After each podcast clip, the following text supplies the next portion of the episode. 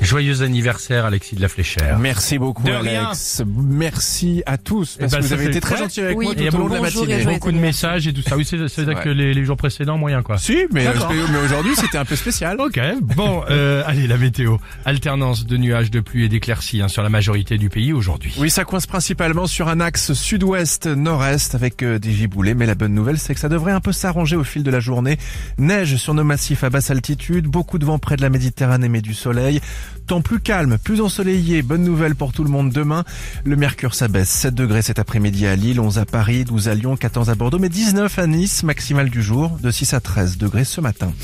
Cette annonce de Laurent Berger, président de la CFDT, les leaders syndicaux iront manifester jeudi devant l'Assemblée nationale, jour du vote final du texte de la réforme des retraites. Le gouvernement croit lui toujours obtenir une majorité pour clôturer ce chapitre retraite sans passage en force. En attendant, demain, il y aura une huitième journée de mobilisation nationale. Pas de gros problèmes normalement à la RATP, le métro parisien, mais forte perturbation pour les RER. La SNCF, elle n'a pas encore donné tous les détails du trafic. En attendant, toujours des difficultés ce mardi, comme hier en fait, avec 3 TGV sur 5 en moyenne aujourd'hui, 50% de TER, un intercité sur 3. Puis à Nantes, 200 manifestants de la CGT bloquent toujours le périphérique qui mène à l'aéroport nantais. Donc, le dépôt pétrolier à Dijon est lui bloqué depuis 5 heures ce matin par une intersyndicale.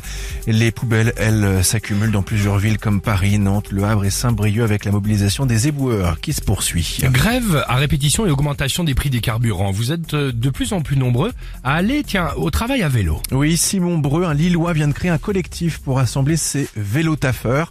Parmi les objectifs, échanger des conseils. Déjà, on se montre nos beaux biclous. On essaie de se partager des petites astuces sur l'entretien, parce que c'est quand même important. Enfin, il y a les freins, euh, ça c'est très important d'entretenir ses freins. Du coup, c'est de partager des bons conseils sur l'entretien régulier du vélo. Et après, c'est se partager euh, les bonnes marques, l'équipement pour la pluie, parce qu'ici, euh, c'est quand même important. Et après, c'est se connaître, partager des moments sympas entre nous. Dans un moment d'échange donc, propos recueillis par Franck de Flandre, journaliste chez FM à Lille.